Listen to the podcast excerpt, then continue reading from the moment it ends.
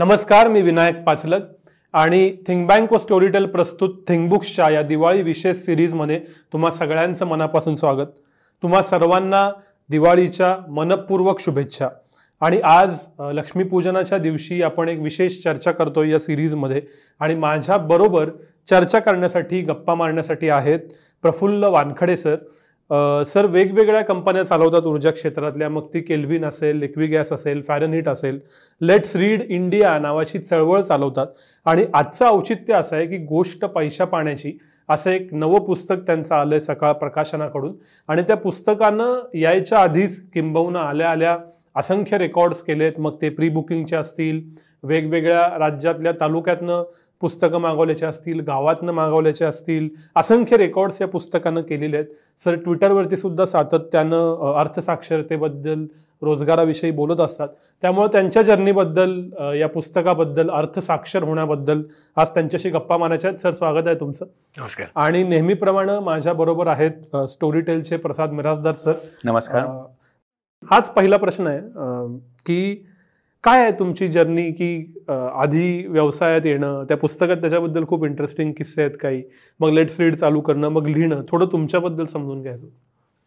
मी तुमच्यासारखा किंवा कदाचित मी एकदम सर्वसामान्य मराठी ग्रामीण भागात वाढलेला माणूस आहे. आणि माझे बाबा पोस्टात होते मी ते पुस्तकातही मेन्शन केले. माझी आई खरं शेतकरी असं आपण म्हणू शकतो.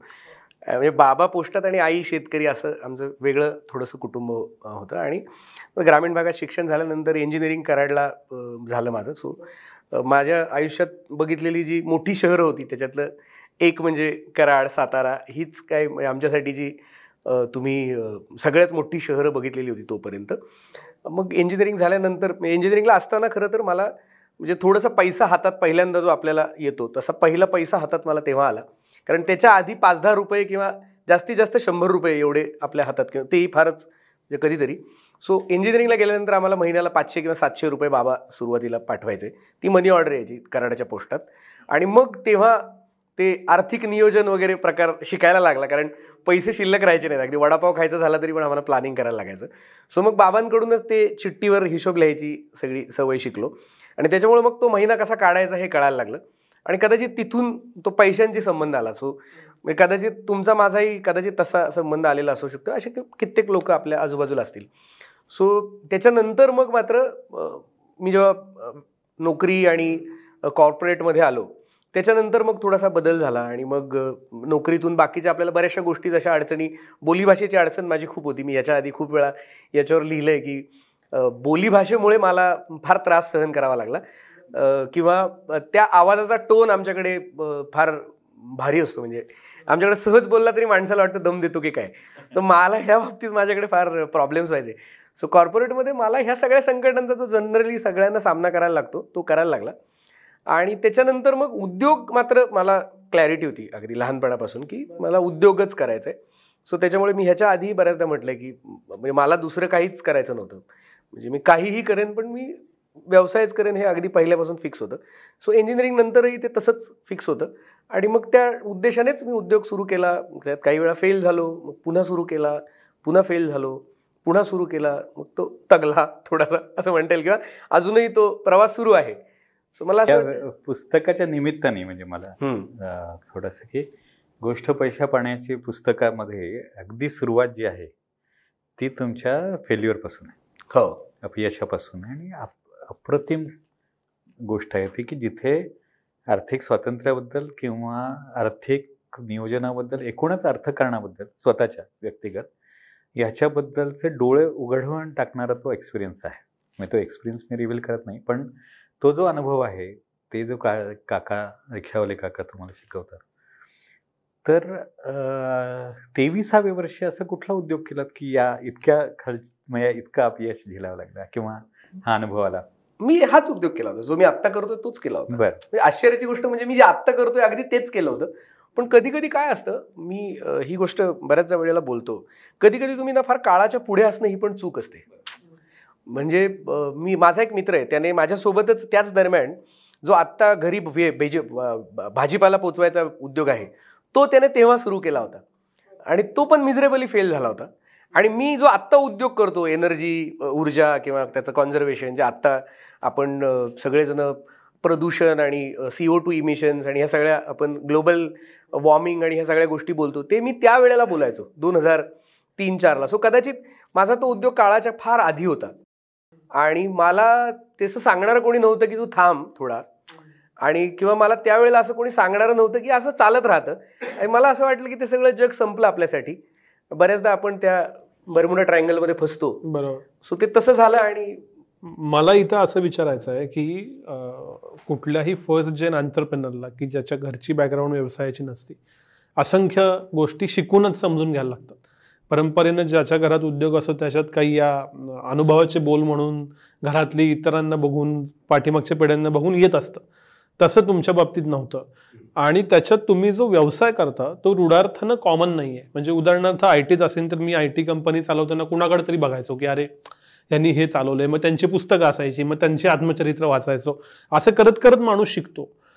तुमचं हे सगळं शिकणं कसं झालं आणि तुम्ही जो उद्योग करता तोही थोडा सांगा आणि त्याच्यातनं मग शिकलात कसं की ऊर्जा क्षेत्रातनं हे बाबा हे असं आहे हे असं आहे हे कुठून सगळं शिकलं खरं सांगायचं तुम्हाला तर मी ऊर्जा क्षेत्रात जेव्हा आलो त्यावेळेला सुरुवातीला मला म्हणजे मी जेव्हा सिलेक्ट झालो कंपनीमध्ये तेव्हा मी कॅम्पस इंटरव्ह्यूमधनं सिलेक्ट झालो. आणि मा मला नंतर कळालं की की ही नक्की बॉयलर बनवणारी कंपनी म्हणजे नक्की काय असते. म्हणजे ॲक्च्युअल तिथे गेल्यानंतर मला कळालं की आपण जेव्हा बॉयलर बनवतो किंवा थर्मल इंजिनिअरिंग काय असतं हे नंतर कळालं. कारण टेक्स्टबुकमध्ये जे लिहिलेलं असतं आणि जे प्रत्यक्षात तुम्हाला पाहायला मिळतं त्याच्यामध्ये फार फरक असतो. सो एकदा ते कळाल्यानंतर साधारण मला दोन तीन महिने लागले की मी नक्की काय करतो हे समजून यायला. त्यावेळेला असं थोडंसं वाटलं कारण माझ्यापैकी बरेच जण तेव्हा सोडून गेले होते. ज्यांना ज्यांना कळलं की हे फार ट्रॅडिशनल आहे आणि ह्याच्यात काही भविष्य नाही तेव्हा जवळपास साठ ते सत्तर टक्के मुलं ते सोडून सॉफ्टवेअरमध्ये गेली. कारण सॉफ्टवेअर साधारण दोन हजार एक दोन तीनच्या दरम्यान फार बूम होतं आणि फॅसिनेटिंग होतं सगळ्यांना. आणि पगार खूप चांगला मिळायचा. म्हणजे सगळ्यात महत्त्वाचं पगार खूप चांगला मिळायचा. त्यामुळे माझ्याबरोबर जी जॉईन झाली होती. त्यातले सगळेजण सॉफ्टवेअरमध्येच गेले. पण मला मी साधा हिशोब मांडला. मी म्हटलं आता एनिवे दोन तीन महिने काम केलेलंच आहे. अजून पाच सहा महिने करूया. कारण आत्ताच बदली गेलं तर हे दोन तीन महिने काम केलेलं वाया जाईल. जे काय दोन तीन महिन्यात थोडंफार अनुभव घेतला होता तो. तर मी मग विचार केला की अजून पाच सहा महिने पाहूया.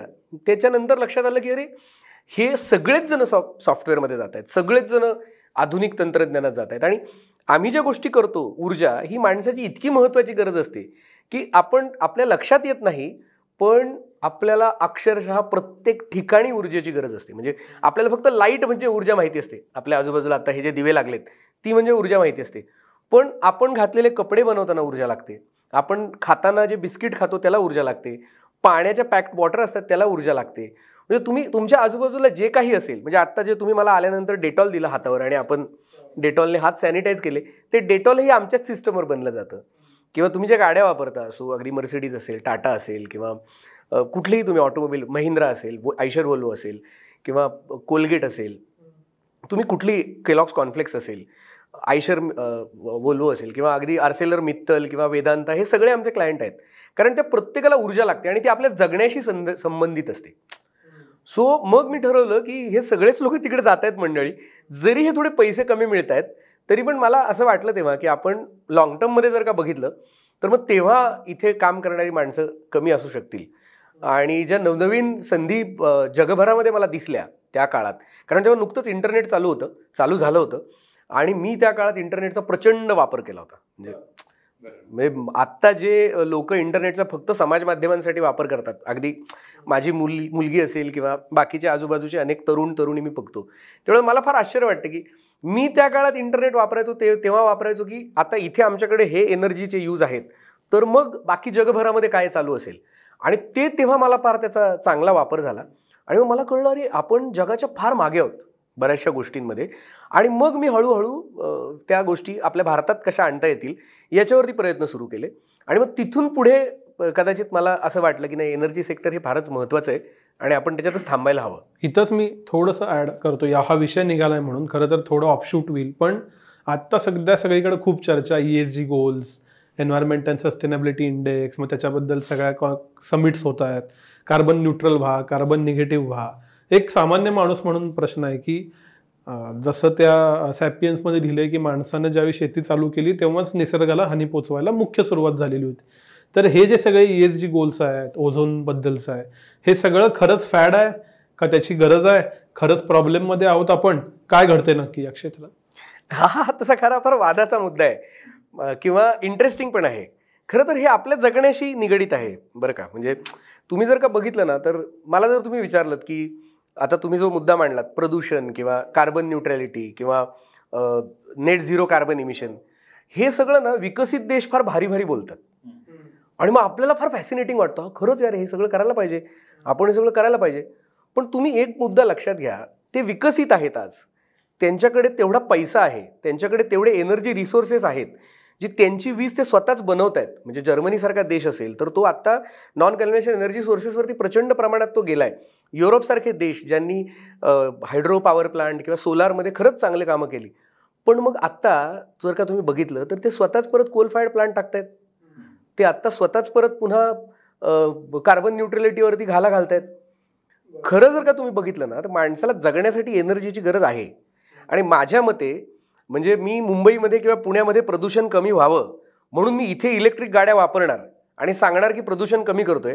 आणि मग नागपूर किंवा तिकडच्या लोकांनी काय पापं केलेत की त्यांनी तुमचं तिथे जो कोळसा जाळून तुम्ही इलेक्ट्रिसिटी किंवा ऊर्जा तयार करताय मग तिथे त्यांनी तो कार्बन डायऑक्साईड त्यांनी घ्यावा तुमच्यासाठी. हे मला वाटतं अमानवी आहे. कार्बन न्यूट्रॅलिटी किंवा ह्याच्यामध्ये सगळ्यात हे पाहिलं पाहिजे की ते ग्लोबल वॉर्मिंग आहे. ते मुंबई पुणे नागपूर दिल्ली वॉशिंग्टन वगैरे शहरांसाठीचं वॉर्मिंग नाही. उलट इथली माणसं जास्त ग्लोबल वॉर्मिंगला रिस्पॉन्सिबल आहेत. आणि आपण शिक्षा त्या ग्रामीण भागामध्ये जी लोकं आहेत तुम्ही बिलीव्ह नाही करणार. म्हणजे त्यांना ॲश कंट्रोल करणं हा इतका मोठा प्रॉब्लेम आहे. सरकारसमोरही आणि एकंदर संस्थांसमोर की त्या उरलेल्या ॲशचं काय करायचं कोळशाच्या? किंवा ते जे तुम्ही कार्बन डायऑक्साईड टाकताय तो काय फायनली मुंबईच्या किंवा पुण्याच्या आकाशात नाही येणार आहे? तो पृथ्वीच्या आकाशामध्ये जाणार आहे वरती आणि तिथे तो ओझोन लेअरला डॅमेज करणार आहे. सो फायनली तुम्ही ओझोन डॅमेज करताच आहात. कार्बन न्यूट्रॅलिटी म्हणजे काय? तर कार्बन न्यूट्रॅलिटी म्हणजे तुम्ही जी ऊर्जा बनवता ती बनवताना तुम्हाला किती चांगल्या प्रकारे तुम्ही स्वच्छ प्रकारे तो ऊर्जेचा निर्मिती करू शकता. मग त्याच्यामध्ये जे प्रकार आहेत जे भारतामध्ये आत्ता राबवले जात आहेत त्याच्या बाबतीत दुमत नाही प्रयत्न केले जात आहेत सोलार एनर्जी आणि दुसरा म्हणजे ग्रीन हायड्रोजन हे प्रयोग आपल्याकडे राबवायला हवेत. त्याच्यासाठी फार चांगले चांगले उपाय करता येत आता. म्हणजे सोलार एकतर त्याने इलेक्ट्रिसिटी जनरेट करायची आणि दुसरं हायड्रोजन जे जनरेशन आहे ते पण ग्रीन पद्धतीने करायचं. म्हणजे हायड्रोजन म्हणजे पाणी घ्यायचं त्याच्यातून एच टू ओ जो आहे त्याच्यातला तो हायड्रोजन बाजूला करण्यासाठी इलेक्ट्रोलिसिस जे लागतं त्या इलेक्ट्रोसिसिस इलेक्ट्रोलिसिसची पॉवर ही सोलारने जनरेट करायची. आणि मग तो हायड्रोजन काढायचा. मग तो ग्रीन हायड्रोजन झाला. आणि मग तो ग्रीन हायड्रोजन आपण वेगवेगळ्या कारणांसाठी वापरू शकतो.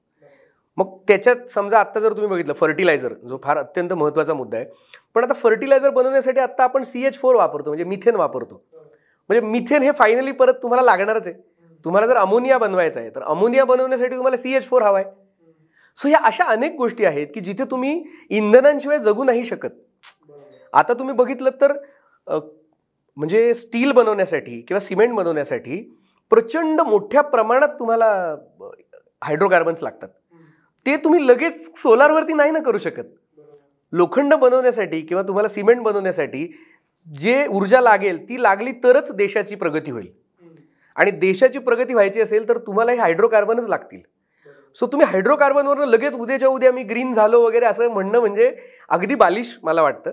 आणि ते तसं नसतं. आपल्याला खरं त्याच्या म्हणजे हा एक इतका महत्त्वाचा विषय आहे. आणि मला मला तुमच्या खरं धन्यवाद म्हणायचे की तुम्ही हा प्रश्न मला विचारलात. कारण हा फार महत्त्वाचा प्रश्न आहे. आता देश म्हणून जर आपल्याला पुढे जायचं आहे तर आपल्याला हायड्रोकार्बन्सही हवेत. कारण ती आत्ताची गरज आहे. आणि आपल्याला नॉन कन्व्हेन्शनल एनर्जी सोर्सेसवरती पण जायला लागेल कारण ती उद्याची आपल्या मुलाबाळांची गरज आहे. याचा बॅलन्स साधता यायला हवा. हे मला फार इंटरेस्टिंग चर्चा वाटते आता. म्हणजे मी वेगळ्या नजरेने बघतोय असं की माणसाची खरं एनर्जीची गरज किती आहे याबद्दल थोडा विचार व्हायला हवा. आणि एक एनर्जी निर्माण करण्याकरता अधिक एनर्जी लागते. ती निसर्गातनंच आपण घेतोय. एनर्जी साठवता येत नाही एनर्जी डिस् डिस्ट्रॉय करता येत नाही ती ट्रान्सफॉर्म होते. त्याच्यामुळे हे संपूर्ण सायकल आणि प्रदूषण आणि हे सगळं आपण भोगतो पण आहोत.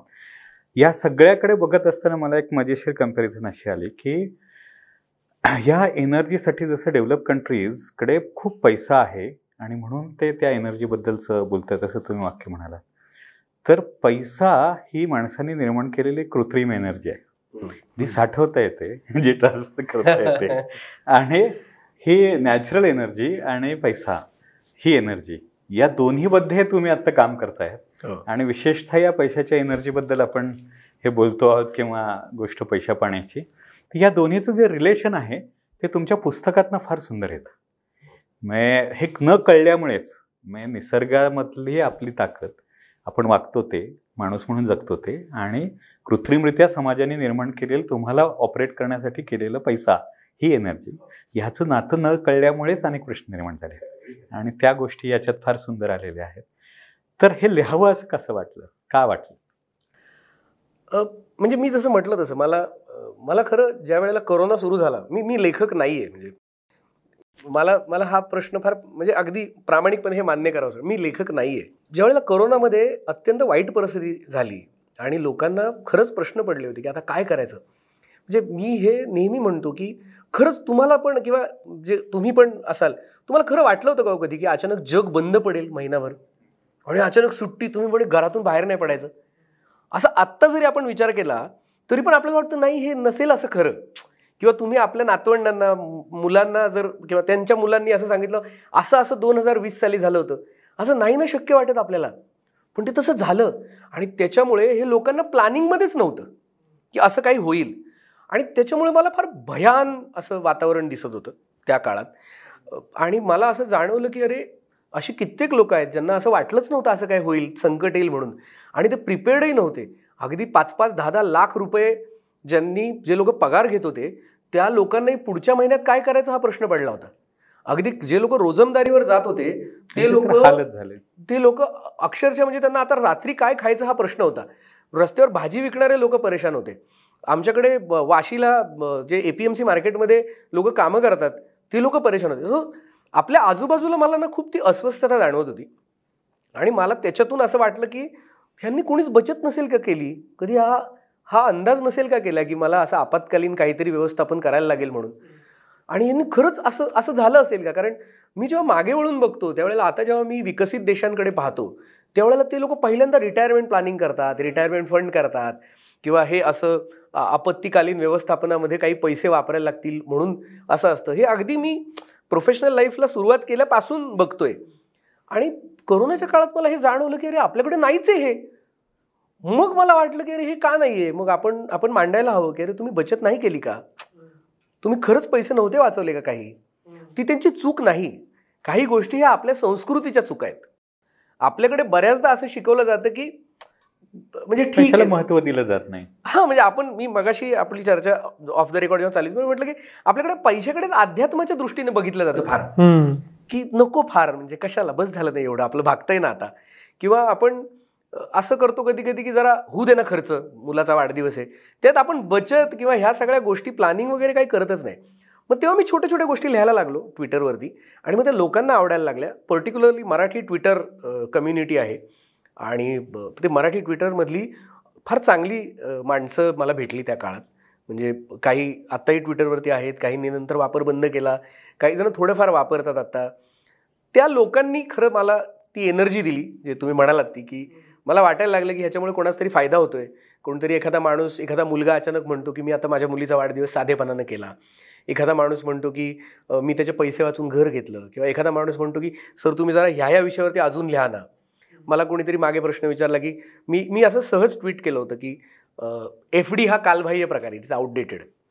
मला कसं काय एफ डी आउटडेटेड? तुम्ही मग मी त्यांना एफ डी कशी आउटडेटेड आहे त्याच्यावर किती इंटरेस्ट रेट मिळतो आणि बाकीचे किती चांगले पर्याय आहेत जिथे तुम्हाला जास्त पैसे मिळू शकतात आणि ते सेफही आहेत. असं सांगितलं त्यावेळेला त्यांना मान्य म्हणजे त्यांना पटलं ते. सो असे मुद्दे मी मांडत गेलो. म्हणजे मी मी जे पर्याय दिले ना लोकांना ते फार साधे आवाक्यातले होते. सो लोकांना ते आवडत गेले. म्हणजे मी अर्थशास्त्रज्ञ अर्थतज्ञही नाही आहे किंवा मी आर्थिक विषयातला असा फार काहीतरी फार मोठा माणूस नाही आहे मी त्यांना त्यांच्या आवाक्यातली सोल्युशन्स देत गेलो. जसं एखाद्या माणसाचा समजा पगार दहा हजार रुपये किंवा वीस हजार रुपये पंचवीस हजार रुपये. आणि मी म्हटलं तुम्ही खरंच वाचवत नाही ह्याच्यातले काहीच. कारण मी जेव्हा पैसे कमवत होतो त्यावेळेला मी काहीतरी वाचवत होतो म्हणूनच मी उद्योग व्यवसाय सुरू करू शकलो. मी जर काहीच वाचवले नसते तर मला कोणी आणून नसते दिले पैसे. सो मग तुम्ही बचत करा. इतकं साधं सोपं गणित होतं ते. मी माझे बाबा जे करायचो मी मुलाखतीच्या सुरुवातीला तुम्हाला आत्ता सांगितलं ते की मी लिहायचो. म्हटलं तुम्ही हिशोब लिहा. तुम्ही नियोजन करा. तुम्हाला वर्षाचे एवढे पैसे येणार आहेत तर त्याच्या आधीच नियोजन करा ना की मी हे करू शकेन. मी एक मुद्दा मांडला होता अतिशय छोटा होता की तुमचं एखादा लोन असेल गाडीचा हप्ता कट होतोय आणि मग तुम्हाला तो गाडीचा हप्ता संपला की मग तुमच्याकडे समजा त्याचा पाच हजार रुपयाचा हप्ता जात होता तर तो पुढचे सहा महिने तसाच दुसऱ्या अकाउंटमध्ये भरत राहा तुमच्या. कारण ते आपल्या अकाउंटला सवय लागलेली असते तेवढे पाच हजार रुपये बाहेर जायची.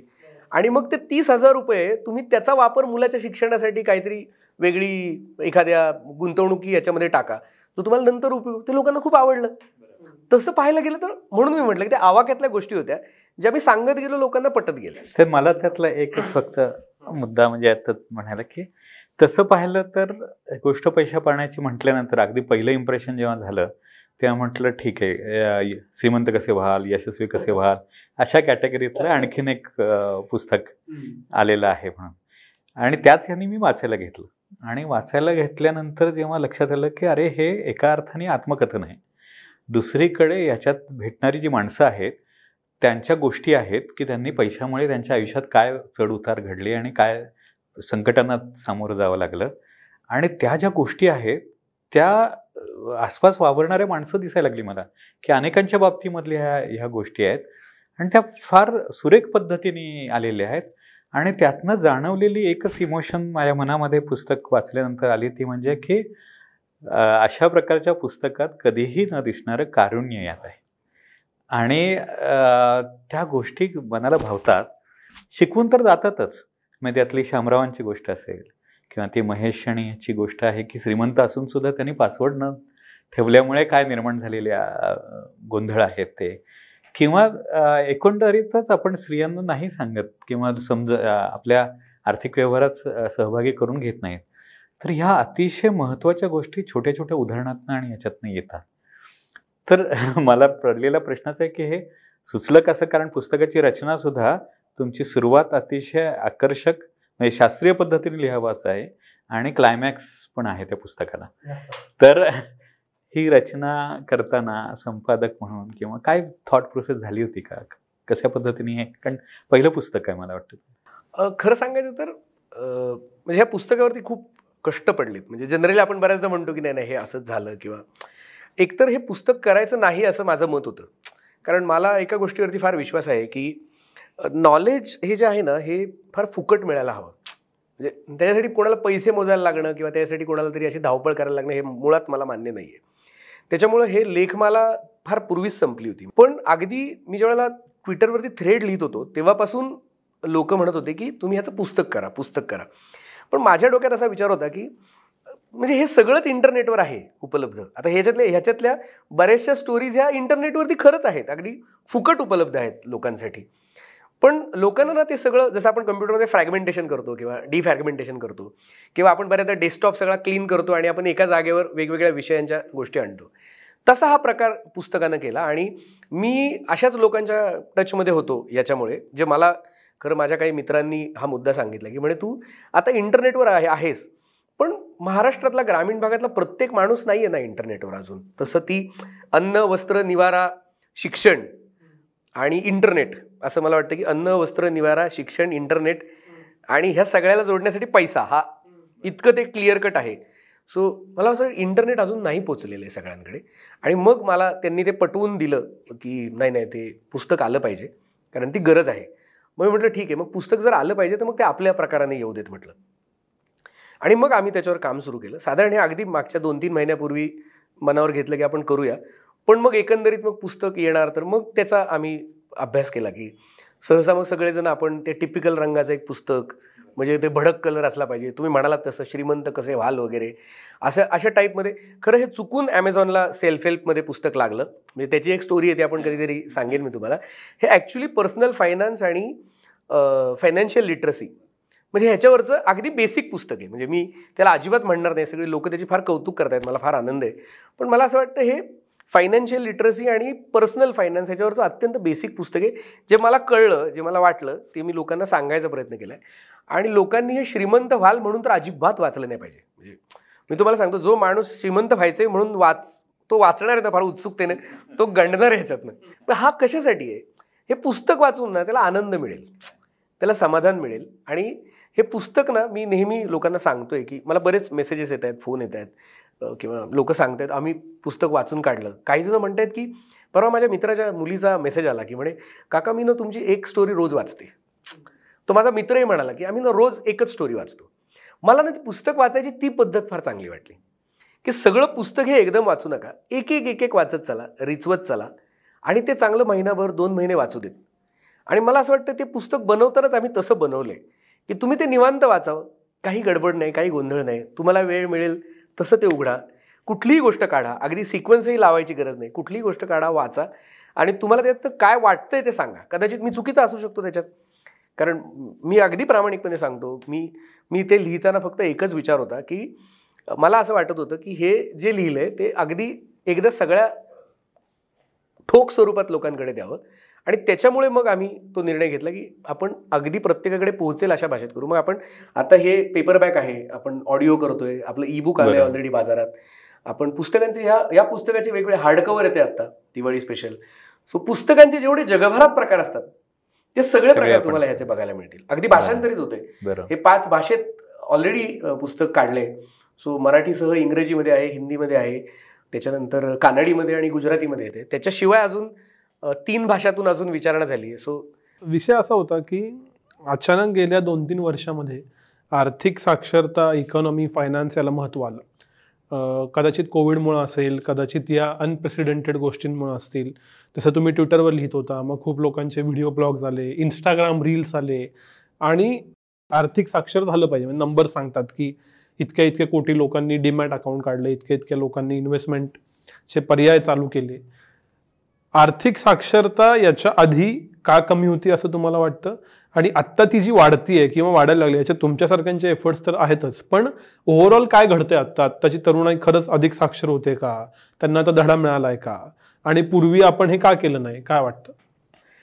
ॲक्च्युली तसं तुम्ही बघितलं ना तर मला मला त्याची दोन तीन फार महत्त्वाची कारणं वाटतात. एक म्हणजे मला हे मान्य नाही आहे की आजची तरुणाई आर्थिक साक्षर नाही आहे म्हणून म्हणजे, उगीच सगळेजण टीका करतात म्हणून मला असं पटत नाही. प्रॉब्लेम असा आहे की आपल्याकडे सहसा ना असा ॲप्रोच असतो की हा तो कर हा करत नाही आहे तो करत नाही आहे तो करत नाही आहे मला ते पटत नाही. म्हणजे आजची तरुणाई बऱ्यापैकी चांगली आर्थिक साक्षर आहे. त्यांना कळतं काय खरं काय खोटं हे. म्हणजे अगदी मी माझ्या वयाच्या जेव्हा वीस पंचवीस वर्षाच्या मुलाला भेटतो ना त्याला माझ्यापेक्षा बरंच काय काय चांगलं माहिती असतं. सो मला अजिबात पटत नाही की आर्थिक तरुणाईमध्ये आर्थिक साक्षरता नव्हती एक. दुसरी गोष्ट आर्थिक साक्षरता हा काही नवीन विषय नाही आहे म्हणजे हा एक माझा व्ह्यू मी तुम्हाला सांगतोय. आर्थिक साक्षरता हा गेल्या शतकानुशतके चालत आलेला विषय आहे. प्रॉब्लेम फक्त असा होता की जसं तुम्ही जर का तुम्ही बघितलं अगदी मोकळेपणाने बोलायचं तर मराठी भाषिक व्यावसायिक असतील गुजराती भाषिक व्यावसायिक असतील हिंदी भाषिक व्यावसायिक असतील मारवाडी असतील सिंधी असतील पंजाबी असतील किंवा अगदी तुम्ही पारसी व्यावसायिक असतील अगदी जात धर्म पंथ बघितले तुम्ही तर हिंदू मुस्लिम बौद्ध ख्रिश्चन किंवा कोणत्याही जातीतले व्यावसायिक असतील प्रत्येकाचा व्यवसाय अगदी भोरी मुस्लिम तुम्ही घेतले तर त्या प्रत्येकाचा ना व्यवसाय करण्याची पद्धत वेगळी असते. आता ते कसं? तुम्ही जर पाहिलं ना तर भोरी मुस्लिम किंवा ह्या समाजामध्ये काचेचा व्यवसाय केला जातो हार्डवेअरचा व्यवसाय केला जातो आणि रंगाचा व्यवसाय केला जातो. आणि ते ते तीन व्यवसाय त्यांच्यामध्ये फार चांगले मानले जातात की त्याच्यात नुकसान होत नाही. म्हणजे जे मला कळालं ते की हार्डवेअर तुम्ही कितीही दिवस ठेवा ना त्याला काय होणार नाही. सो तुम्हाला बरेचसे भोरी मुस्लिम लोक त्याच्यात दिसतील. त्याच्यानंतर त्यांच्या एक कच्छी समाज आहे जिथे व्याज घेतलं जात नाही त्यांच्यातल्या त्यांच्यात लोकांकडून व्याज घेतलं नाही. ते फार प्रेमाने मदत करतात. एखादा माणूस संकटात आला तरी ते त्याला आधार देतात. किंवा तुम्ही जर का सिंधी लोकांच्यात पाहिलं तर त्यांच्यामध्ये फार चांगली बिझनेस प्रिन्सिपल्स असतात. भले ते कमी मार्जिनवर काम करतात पण फार व्यवस्थित पद्धतीने त्यांचं मॅनेजमेंट असतं. सो हा जुना विषय नाही आहे तो फक्त त्या त्या क्लोज लूपमध्ये असतो. तो तिथल्या तिथे असतो. एक ठराविक वर्ग असतो. त्यांना असं वाटत असतं की नाही हे ही गोष्ट फक्त आम्हीच केली पाहिजे. ही गोष्ट किंवा माझ्या पिढीत दुसऱ्या पिढीत जाईल. मग जसं पुस्तकांच्या बाबतीत पूर्वी व्हायचं की पुस्तकं ही मौखिक स्वरूपात जायची. ज्ञान हे मौखिक स्वरूपात होतं. मग नंतर लिहिण्याची कला आली. मग ते लिहून मग ह्या पिढीतून दुसऱ्या पिढीत दुसऱ्या पिढीतून तिसऱ्या पिढीत. आणि मग प्रिंटिंग टेक्नॉलॉजी आली ज्यानं जग बदललं. मला असं वाटतं जेवढा चाकाचा शोध महत्त्वाचा आहे ना तेवढाच प्रिंटिंग टेक्नॉलॉजीचा शोध महत्त्वाचा आहे. ज्यानं ज्ञान फ्री फ्लो झालं आणि त्याच्यानंतर पुस्तकानंतर इंटरनेट आलं आणि मग ते अजून वाढलं. सो हा प्रवास आहे ना तो थोडासा आपण वेगळ्या अंगाने जर समजून घेतला तर आर्थिक साक्षरता ही प्रत्येक समाजामध्ये होती आहे आणि ती पुढेही राहील. मग मग आपण वेगळं काय म्हणतो आत्ताच्या समाजाला किंवा आत्ताच्या तरुणाईला? तर आत्ताचा तरुण हा आत्ता खरं अर्थसाक्षर होतोय तो आत्ता जागा होतोय. कारण त्याला आता हे सगळीकडून कळतंय की मला श एक लाख रुपये मिळत आहेत तर मी काही पैसे हे माझ्या वडिलांना दिले पाहिजेत. काही पैसे माझ्या मुलींच्या शिक्षणासाठी मुलांच्या शिक्षणासाठी ठेवले पाहिजेत. काही पैसे हे मी शेअर मार्केटमध्ये गुंतवले पाहिजेत. काही पैसे सोन्यात गुंतवले पाहिजेत. काही प- पैसे मी काही फ्युचर माझ्या रिटायरमेंटसाठी गुंतवले पाहिजेत. किंवा काही पैसे माझ्या आनंदासाठी खर्च केले पाहिजेत. मी मॉलमध्ये गेलं पाहिजे. मी फिरायला गेलं पाहिजे. मी चांगली कपडे घातली पाहिजेत. मी मला गाडी आवडती मी घेतली पाहिजे. पण ते प्रत्येकाचं पर्सेंटेज ठरवायला पाहिजे. सो हे कळतं बऱ्याच जणांना कळतं. काही जण काय होतं तुलनेच्या खेळात अडकतात. किंवा काही जणांना जबाबदाऱ्या खरंच खूप जास्त असतात. म्हणजे हेही आपण मान्य करायला पाहिजे की काही जणांना जबाबदाऱ्या ते बिचारे त्याच्यातूनच आयुष्यभर कधी कधी वरती येत नाहीत. म्हणजे माझे कित्येक असे परिचित लोक आहेत जे बुद्धीने प्रचंड हुशार म्हणजे म्हणजे अतिप्रचंड हुशार. पण त्यांच्यावर घरच्या जबाबदाऱ्या इतक्या होत्या कधी शिक्षण सुटतं कधी नोकरीधंद्यात नाही यश मिळत एखाद्या वेळेला मग आधार द्यायला कोणी नसतं.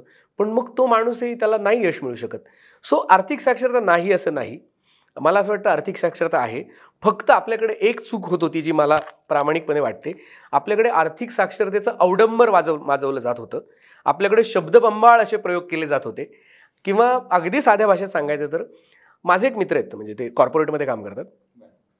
ईमेल टाईप करताना ना आम्हाला त्यांचा ईमेल किंवा टेक्स्ट मेसेज आला ना तो मला गुगलवर जाऊन पाहायला लागतं. की अरे काय लिहिलं या साहेबांनी? आणि मग एक पाच दहा मिनटानंतर रिसर्च केल्यानंतर लक्षात आलं डोंगर पोखरून उंदीर उंदीर आहे आपण. त्या शब्दाला काही अर्थ नसतो पण तो इतका मोठा भयानक वाक्य असतं सगळं.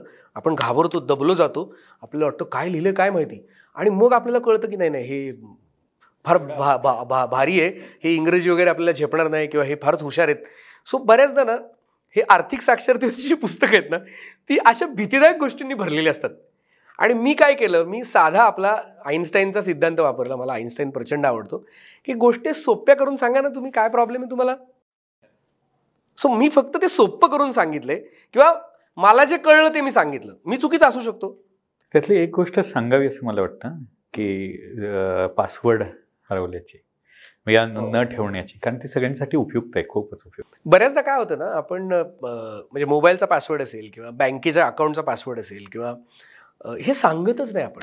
म्हणजे ते तसं काय दिव्य असतं? म्हणजे तुम्ही निदान तुमच्या घरातल्या एक दोन जणांना तरी ते माहिती पाहिजे. ते कुठेतरी व्यवस्थित मेन्शन केलेलं असलं पाहिजे. आणि बऱ्याचदा ते लोक स्वतःच विसरतात. आणि विसरतात म्हणून ते कुठेही लिहून ठेवतात. सो त्याचे फायदे आणि तोटे दोन्ही आहेत.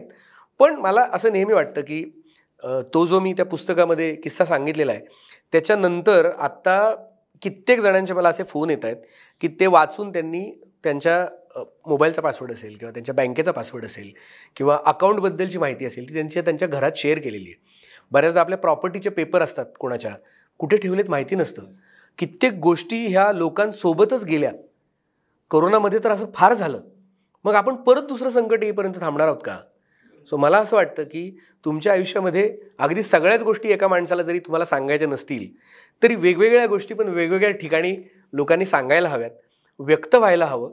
कारण मला असं वाटतं की ते केल्याने तुम्हाला तोटा नाही आहे तुम्हाला त्याचा फायदाच होणार असतो. ॲटलिस्ट तुमच्या कुटुंबाला फायदा होणार असतो. नंतर येणाऱ्या संकटांमध्ये त्यांचं रक्षण होऊ शकतं. सो पासवर्ड हे फार महत्त्वाची गोष्ट आहे आणि ती तुमच्या जवळच्या लोकांना सांगायलाच हवी. तुम्ही स्वतः खूप चांगले वाचक आहात वाचन करता. त्यामुळे तुम्ही थेरॉटिकल गोष्टी खूप वाचल्या असतील. About finance about entrepreneurship everything म्हणजे हाऊ टू विनपासून हाऊ टू बी सक्सेसफुलपासून सगळं. आणि दुसऱ्या बाजूला तुम्ही फार प्रॅक्टिकल जगता व्यवसाय चालवता वेगवेगळ्या कंपन्या चालवता. आणि त्या प्रॅक्टिकल अप्रोचमधून पुस्तक लिहिलं तर आर्थिक बाबतीत म्हणजे पैसा पाण्याच्या बाबतीत थेरॉटिकल नॉलेज आणि प्रॅक्टिकल इम्प्लिमेंटेशन याच्यात नक्की काय फरक आहे असं वाटतं तुम्हाला? आणि तो कसा सगळीकडे फरक दिसतो? कसं आहे तुम्ही जर का बघितलं तर पैसे ही गोष्ट अशी आहे ना की आपल्याला सगळ्यांनाच हवा असतो. म्हणजे असा जगात माणूस नाही जो म्हणेल की नाही नाही मला मला नको म्हणून बा. किंवा तो खोटं बोलतोय मग मला मला असं प्रामाणिकपणे वाटतं. किंवा मग तो खरंच तो फार संतपदाला पोचलेला आहे आणि वी मस्ट रिस्पेक्ट माझे एक फायनान्शियल ॲडवायझर होते. ते मला सांगायचे की म्हणजे ज्यावेळेला आमची चर्चा व्हायची तर ते मला नियम आणि कायदे आणि हे सगळं सांगायचे. ते म्हणजे तुला खून केल्यानंतर फाशी होते हे जर माहिती नसेल तर तुला त्याच्यातून काही सूट मिळत नाही. म्हणजे तुला हे माहिती पाहिजे तुला हे वाचलं पाहिजे. सो पुस्तकं ना तुम्हाला मला असं वाटतं काय नाही केलं पाहिजे ते सांगतात फार चांगल्या पद्धतीने. आपल्याला काय रस्ता अवॉइड करायचा आहे की हे नाही करायचं आहे आपल्याला हे पुस्तकं सांगतात. दुसरं तुम्हाला येणाऱ्या अडचणी काय आहेत तर ती तुम्हाला दुसऱ्याच्या अनुभवातून फुकटच कळतं. की हे करायला नको आपल्याला कारण हे ह्याच्या आधी ह्यानं ह्यानं अमुक अमुक वर्षापूर्वी केलं होतं. आणि बऱ्याचदा मी वाचनातून एक गोष्ट शिकलोय सगळ्या गोष्टी रिपीट होत आहेत ह्या जगात. म्हणजे हे सगळ्या गोष्टी हे सगळं चक्र आहे हे परत परत तेच होत असतं. सो पुस्तकं ना मला ते फार विजडम देतात मी असं म्हणेन. माहितीपेक्षा मी म्हणेन विजडम देतात पुस्तकं आपल्याला. त्यामुळे पुस्तक वाचल्यानंतर मनन चिंतन केलं की तुम्हाला ते विजडम मिळतं. सो नॉलेज आणि विजडममधला फरक कळण्यासाठी पुस्तक वाचलं पाहिजे. ते फार महत्त्वाचं आहे. आणि त्याच्यासोबत माणसं वाचली पाहिजेत. मी जसं मागाशी तुम्हाला बोलताना म्हटलं की हे मी समजा मी काम करताना मी आपल्या मराठी कंपनीमध्ये काम केलं आहे मी एका गुजराती कंपनीमध्ये काम केलं आहे आणि मी पारसी कंपनीमध्ये पण काम केलं आहे किंवा मी व्यवसाय करताना मी अनेक प्रकारच्या जगभरातल्या लोकांसोबत आत्ता बोलतो. तर मला असं जाणवतं की ह्या माणसांच्या ना तरा फार वेगवेगळ्या असतात. आणि ते चुकीच्या नसतात. म्हणजे तुम्हाला विश्वासार्हता जपायची असेल ना तर तुम्ही टेक्स्टबुकप्रमाणे नाही जाऊ शकत. तुम्हाला विश्वास हा ठेवावा लागतो. सो विश्वास ठेवला तर तुम्ही जे देता ना तेच परत येतं तुम्हाला.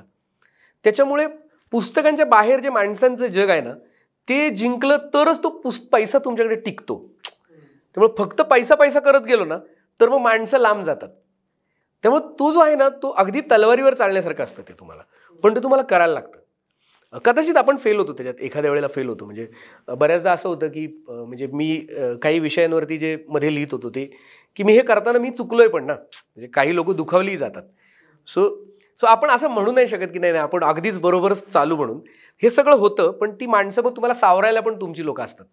त्यामुळं पैशासोबत ना माणसं जोडता यायला पाहिजेत. म्हणजे मी नेहमी हे म्हणतो की तुम्ही जर पैशासोबत माणसं जोडू नाही शकलात ना तुमच्या पैशाला कोणी विचारत नाही. कोणीही विचारत नाही अजिबात. त्यामुळे जेवढा पैसा महत्त्वाचा आहे तेवढं तुमच्यासोबत असलेली माणसं महत्त्वाची आहेत. त्याच्यामुळे ती गोष्ट पैशा पाण्याची नाही आणि ह्याच टेकअवे खरं तर या पुस्तकातला आहे. मला त्यातला एक दृष्टिकोन फार आवडला. तो म्हणजे संकट गरीब किंवा श्रीमंत बघून येत हो. ओळखत नाहीत. येस कारण संकट ही संकट असतात. आणि पैसा ही संकट काळाची खिडकी आहे. हो. तर हे मला फार त्यातलं आवडलं. कारण तो एक वेगळा दृष्टिकोन हे खरं मी कोरोनाच्या. काळात लिहिलं होतं सर. आणि कोरोना काळात सर तुम्ही मला सांगा ना कोरोना काय गरीब श्रीमंत बघून होत नव्हता? कोरोना राजकारणी किंवा सर्वसामान्य माणूस म्हणून होत नव्हता?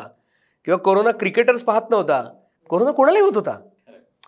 बॉलिवूड असेल क्रिकेट असेल राजकारण असेल सर्वसामान्य माणसं असतील उद्योजक असतील किती चांगली चांगली माणसं गेली कोरोनामध्ये.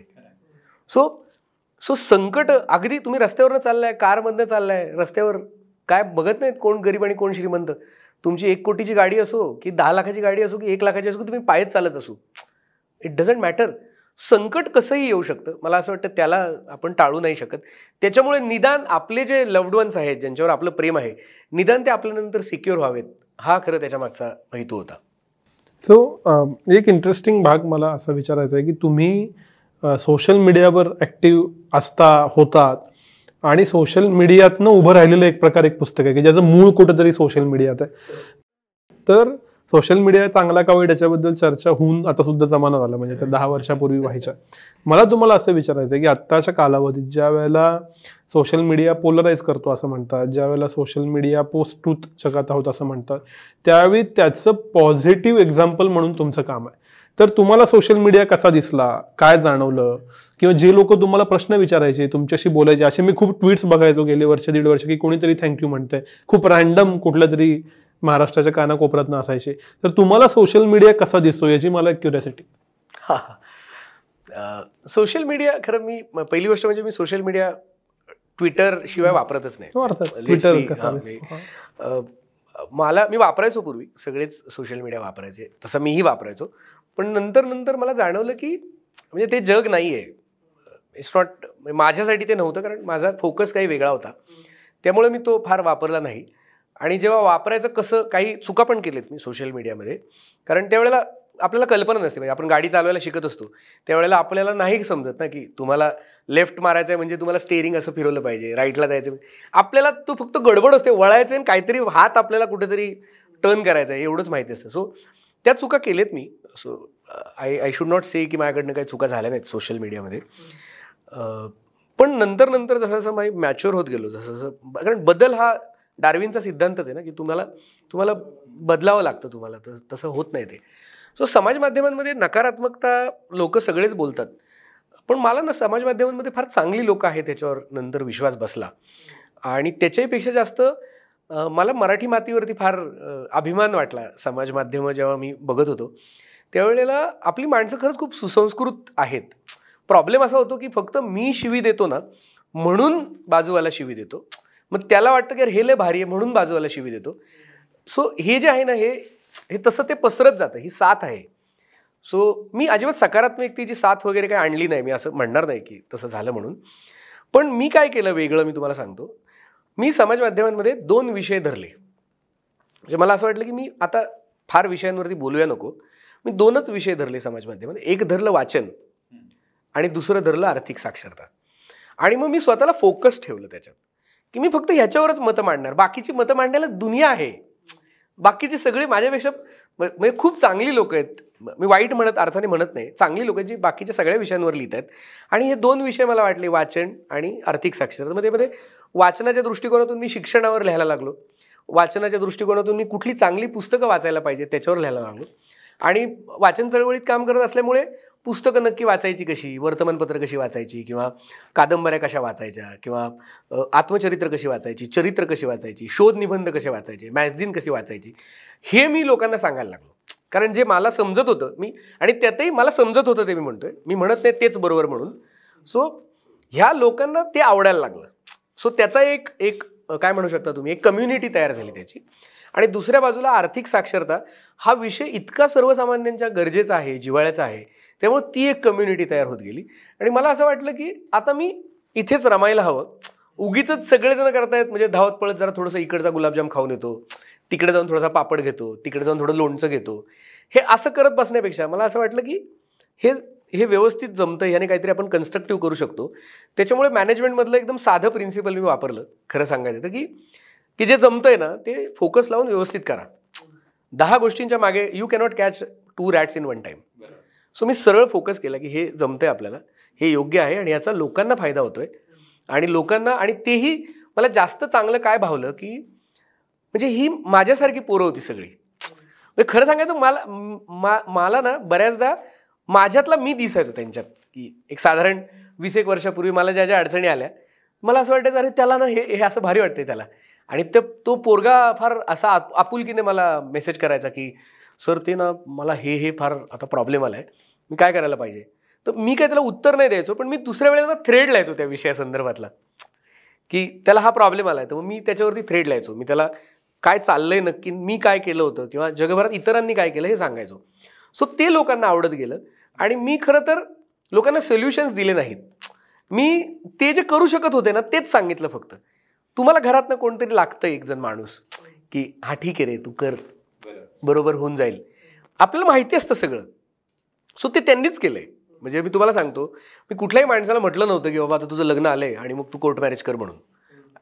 ते त्याला जाणवलं कुठेतरी वाचलेलं. मी एकदा कुठेतरी लिहिलं होतं की की म्हणजे आई वडिलांचं वर्षभर आई वडील आयुष्यभर मेहनत करतात. आणि मग त्यांना P F E S I C आणि हे सगळे मिळून काही पैसे मिळतात रिटायरमेंटला आणि मग मुलाचं लग्न फार थाटात करतात. आणि जे काम त्यांनी तीस एक वर्ष केलेलं असतं ते एका रात्रीत एका रात्रीत उडवतात हो. म्हणजे मला हे फार म्हणजे मला फार आश्चर्य वाटलं. म्हणजे माझ्या पर्सनल आयुष्यातली गोष्ट आहे माझ्या लग्नावरती सगळा मिळून तीस हजार रुपये खर्च केला होता मी. म्हणजे तोही मी केला होता. That is including of mangalsutra जास्त बायकोचं. ते तर तीस हजारात आलं होतं. सो मला असं वाटतं की म्हणजे गरज नाही आहे ना ह्या सगळ्या उधळपट्टीची. सो लोकांना ती तसली उदाहरणं भावली की हां खरंच गरज नाही आहे ना माझ्या बाबांचे पैसे जे त्यांनी तीस एक वर्ष मेहनत करून कमवलेले आहेत ते मी कसे काय एका रात्रीत उडू? मी काही वेगळं सांगितलं नव्हतं. वॉट आय मीन हा फार सर्वसाधारण मुद्दा आहे. तो लोकांना आवडला. सो हे साध्या गोष्टी होत्या. राईट या सगळ्यामध्ये एकूणात तुम्ही लेट्स रीड इंडिया नावाची चळवळ चालवता त्याविषयी बोलू आपण कधीतरी सविस्तर वेगळा भाग करू. पण सातत्यानं तुम्ही वाचत आलेला आहात. सो मला तुम्हाला असं विचारायचं होतं की तुमच्या आयुष्यामध्ये वाचनाचा काय वाटा आहे? आणि मग त्यातली तुमची आवडलेली पुस्तकं कुठली? तुमची वाचनाची पद्धत काय? कारण याच्याबद्दल पण खूप लोकांना क्युरियोसिटी असेल असं मला वाटतं. त्यामुळे तुमच्या वाचनातल्या एकूण जर्नीबद्दल थोडं सांग. मला मला वाचायला लहानपणापासून खूप आवडतं. म्हणजे मी असं म्हणणार नाही की मी खूप वाचतो वगैरे असं. पण म्हणजे मी लहानपणी चरित्र खूप वाचले. म्हणजे मला तुकाराम महाराज खूप आवडायचे. मला मला आगरकर खूप आवडायचे. कारण मला मला हे फार फॅसिनेटिंग वाटतं की टिळक आणि आगरकर नंतर वेगळे झाले आणि मग त्यांनी सुधारक चालू केलं. हे मला मला फार फॅसिनेटिंग वाटतं की म्हणजे आगरकर किती हुशार असतील. ज्या पद्धतीचे विचार त्यांनी मांडले ते आजही तंतोतंत लागू होतात. फुले वाचलेत. मला महात्मा फुलेंचं फार महत्त्वाचं मोलाचं कार्य वाटतं. म्हणजे आता जेव्हा आम्ही एक प्रोजेक्ट करतोय तिच्या हाती अर्थसक्ष अर्थ आर्थिक साक्षरतेची दोरी म्हणून. तर मला असं वाटतं त्याची प्रेरणा महात्मा फुलेंकडून आहे की त्यांनी त्यावेळेला स्त्री शिक्षण आणि ह्याला इतकं महत्त्व दिलं सावित्रीबाईंनी महत्त्व दिलं. तिथून आता ते आपण स्त्री साक्षर झाली आणि आता आपण अर्थसाक्षरतेकडे घेऊन गेलं पाहिजे. सो त्या काळात मी डॉक्टर बाबासाहेब आंबेडकर वाचले मी विवेकानंद वाचले गांधी वाचले नेहरू वाचले. त्याच्यानंतर मी अत्रे माझे सर्वात आवडचे आवडते लेखक आहेत. मला प्र के अत्रे प्रचंड आवडतात. म्हणजे प्रचंडपेक्षा मी म्हणजे अतिप्रचंड आवडतात असे. तेंडुलकर मला आवडतात. म्हणजे अत्रेंचं एक वाक्य आहे की अत्रे तेंडुलकरांना एकदा म्हणाले होते की तेंडुलकर त्यांच्याकडे नवीन नुकतेच जॉईन झाले होते आणि ते म्हणाले होते की वाक्य कशी छोटी छोटी असावीत. तुम्ही वाचलं असेल वाक्य कशी छोटी छोटी असावीत सोपी असावीत साधी असावीत. आणि फार त्याला कॉम्प्लेक्सपणा यायला नको. तो ही इतकी इतक्या छोट्या छोट्या गोष्टी असतात ज्या आयुष्यात आपण त्या लोकांकडून शिकतो. संयुक्त महाराष्ट्राच्या चळवळीबद्दल मला फार आदर आहे प्रेम आहे. मी मग यशवंतराव चव्हाणांबद्दल खूप वाचले मला आय म्हणजे आजच्या म- महाराष्ट्राच्या जडणघडणीमध्ये अशा लोकांचा फार महत्त्वाचा वाटा आहे जे आपण आधुनिक महाराष्ट्र म्हणतो. त्याच्यामध्ये ही सगळी मंडळी फार प्रचंड मोठ्या प्रमाणात आलेली आहेत. सो ते वाचत ते वाचल्यानंतर मग मला वेगवेगळं मराठी लेखन खुनावत होतं की जे शास्त्रीय लेखन होतं म्हणजे मी जयंत नारळीकर सर असतील किंवा आपले पद्मविभूषण डॉक्टर रघुनाथ माशेलकर सर असतील किंवा काकोडकर सर असतील ह्यांची पुस्तकं किंवा ह्यांचे लेख ह्यांच्याबद्दलच्या बातम्या ह्या मला फार फॅसिनेटिंग वाटायच्या पूर्वी. सो म्हणजे ते लहानपणी तो तसा घडत गेलो मी असं म्हणेन की ह्या लोक द्यायची पुस्तकं. आमच्या ग्रामीण भागात शंकर पाटलांच्या स्टोऱ्या मी ती पुस्तकं वाचायचो. अगदी आत्ताच्या काळातलं मला अरविंद जगतापांचं गोष्ट छोटी डोंगरा एवढी हे अतिप्रचंड आवडतं म्हणजे मला खूपच ते पुस्तक आवडतं. म्हणजे ते पुस्तक मी अरविंद सरांना नेहमी म्हणतो की ते सगळ्या भाषेत यायला पाहिजे भारतातल्या. किंवा पुढे जाऊन जेव्हा मी उद्योग आणि व्यवसाय करायला लागलो त्यावेळेला मग मला मग टेक्निकल ॲनालिसिस असलेली पुस्तकं मला खूप आवडायला लागली. मग मी मँकेन्झी चे काही रिपोर्ट्स खूप प्रेमाने वाचलेत. मला ते अजूनही फार रेफरन्स म्हणून वाचावेसे वाटतात. अगदी ते मी विकत घेऊन वाचलेत. आय आय एम अहमदाबादचे काही प्रोजेक्ट रिपोर्ट असतात कंपन्यांबद्दलचे. तर मला ते तसले शोध निबंध वाचायला खूप आवडतात. मग पुढे जसं घेत जात गेलो ना तसं माझं वाचन हे मग ते वळलं म्हणजे ह्या सगळ्या प्रकारापासून. आणि मग मी तांत्रिक वाचायला लागलो. माझ्या व्यवसायासंदर्भात वाचायला लागलो. एक्सपोर्ट्स मग जगभरातलं काय नक्की वातावरण आहे? मग चलनाचा विनियोग नक्की कसा होतो? किंवा मग एक्सपोर्ट आणि याच्यामध्ये काय हे असतात? सो मग मी माझी व्यवसायाच्या दृष्टिकोनातून पुस्तकं वाचायला लागलो. मला बऱ्याचशा लोकांशी माझा संबंध येतो. मग मी मा- माझे एम्प्लॉईज असतील व्हेंडर्स असतील किंवा कस्टमर्स असतील किंवा तत्सम आम्हाला उद्योग देणारे बाकी कन्सल्टंट मग मी माणसांच्या संदर्भात फार वाचायला लागलो की त्यांचं बिहेवियर कसं असतं. सो एच आर तुम्ही म्हणू शकता ह्युमन रिलेशन्स सो मग नंतर ना माझा वाचनाची पद्धत बदलली. मी थोडा स्वार्थी झालो असं आपण म्हणू शकतो. की मला जे वाटतं म्हणजे मला जे लागतंय जगण्यासाठी कामासाठी मग मी ते वाचायला लागलो. आणि आत्ताच्या काळात जर का तुम्ही म्हणालात तर काही लेटेस्ट म्हणजे पुस्तकं जर तुम्ही मला म्हणालात तर ॲटॉमिक हॅबिट हे माझ्या अत्यंत आवडीचं पुस्तक आहे मागच्या काही वर्षातलं. आणि म्हणजे मी ॲटॉमिक हॅबिटचा प्रचंड मोठा फॅन आहे त्या पुस्तकाचा. त्याच्यानंतर अजून दोन तीन पुस्तकं आहेत. The boy the mole the fox and the horse फार सुंदर पुस्तक आहे.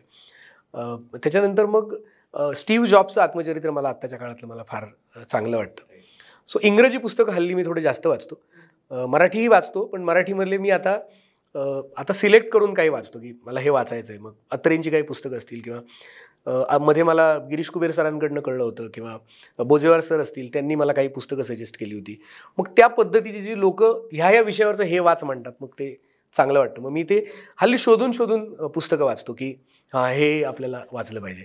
सो मग त्या पद्धतीची पुस्तकं वाचायला अजून मजा येते. मुलाखतीच्या शेवटी येताना हा प्रश्न विचारायचा आहे की आपण सगळ्याविषयी बोललो पुस्तक तुमची जर्नी अंतरप्रिनरशिप पण मुख्य विषय आज पैसा पाण्याचा आहे आणि दिवाळीतल्या लक्ष्मीपूजनाच्या दिवशी हा एपिसोड रिलीज होणार आहे. त्यामुळं एक टेक अवे एक गोष्ट म्हणजे मला असं आठवतं आहे की मी ज्यावेळी मास्टर्स होतो त्यावेळी माझ्या गाईडनं सांगितलेलं की कंपाऊंडिंग शिक बाकी सगळं फायनान्स तू शिकशील. तर असं सामान्य माणसाला जो हवा किंवा सगळ्यांना तो सांगावा असा वाटेल. असा एक टेक अवे तुमच्या अनुभवातनं पुस्तक लिखाणातनं फायनान्शियल अक्युमेंटच्या बाबतीत काय आहे की ज्या नोटवर ते सगळ्यांना समजेल आणि मग आपण मुलाखत थांबू मला वाटतं की म्हणजे आपल्याकडे बरेचसे लोक हल्ली स्टार्टअप्स आणि व्यवसायाचं फार फॅड आलं आहे म्हणजे मला फॅड म्हणतोय मी त्याला. कारण मला असं वाटतं की प्रत्येकाला वाटतं की मला व्यवसायच करायचा आहे आणि मला असं वाटतं ते फार चूक आहे. मला हे फार प्रामाणिकपणे सांगावं असं वाटतं. कारण प्रत्येकाचा जन्म किंवा प्रत्येकाची एक जडणघडण प्रत्येकाचा एक ब्रेन हा एक एक विशिष्ट काम करण्यासाठी फार चांगला असतो. ते आपल्याला कळलं पाहिजे की एखादा चांगला लेखक असू शकतो एखादा चांगला चित्रकार असू शकतो एखादा चांगला व्यावसायिक असू शकतो एखादा चांगला डॉक्टर होऊ शकतो एखादा चांगला शिक्षक होऊ शकतो एखादा चांगला अगदी तुम्ही म्हणालात तर काही जण ही फार चांगले वेगवेगळे गुण असतात त्यांच्यामध्ये. तर ते ओळखून त्यांनी त्याच्यात करिअर करायला पाहिजे.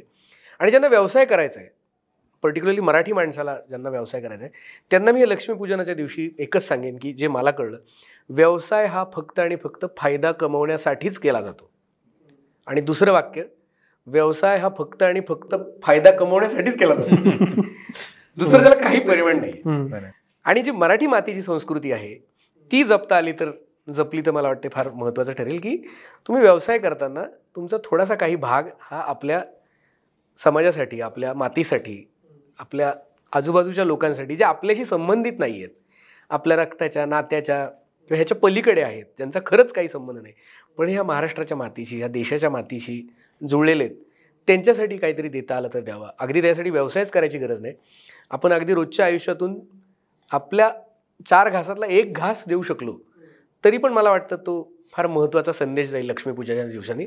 आणि आपल्या घरातला दिवा पेटवतोय त्याच्यासोबत त्या दिव्याने फक्त दुसऱ्याचा दिवा पेटवला तरी काय? चांगलंच आहे ना ते.